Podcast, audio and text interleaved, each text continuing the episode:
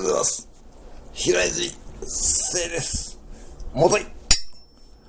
ローソン伊藤です。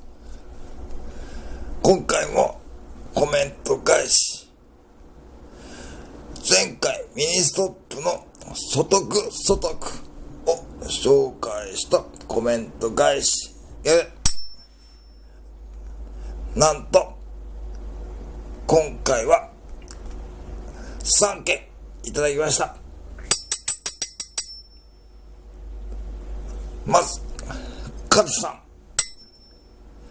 これ、ソフトの時に買って半分食べたけれど美味しかったです。半分でちょうどよかった。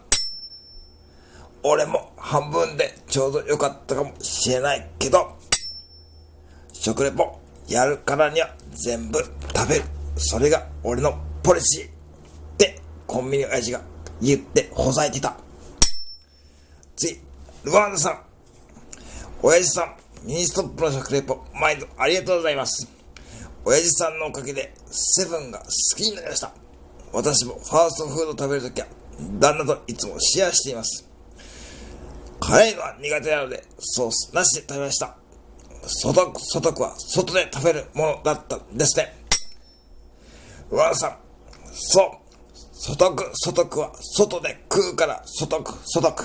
なんてコンビニ親父がほざいてたけど、絶対違うと思うぜ。違う。次、あかりさん。え、太ものは美味しそう。近くにミニストップがないのが悲しい。だったら、しょうがねえからコンビニの親父の食レポ聞いてやってくれよ。少しはミニストップ感が味わえると思うぜ。以上、今回も食レポコメント返し、ありがとう。違う。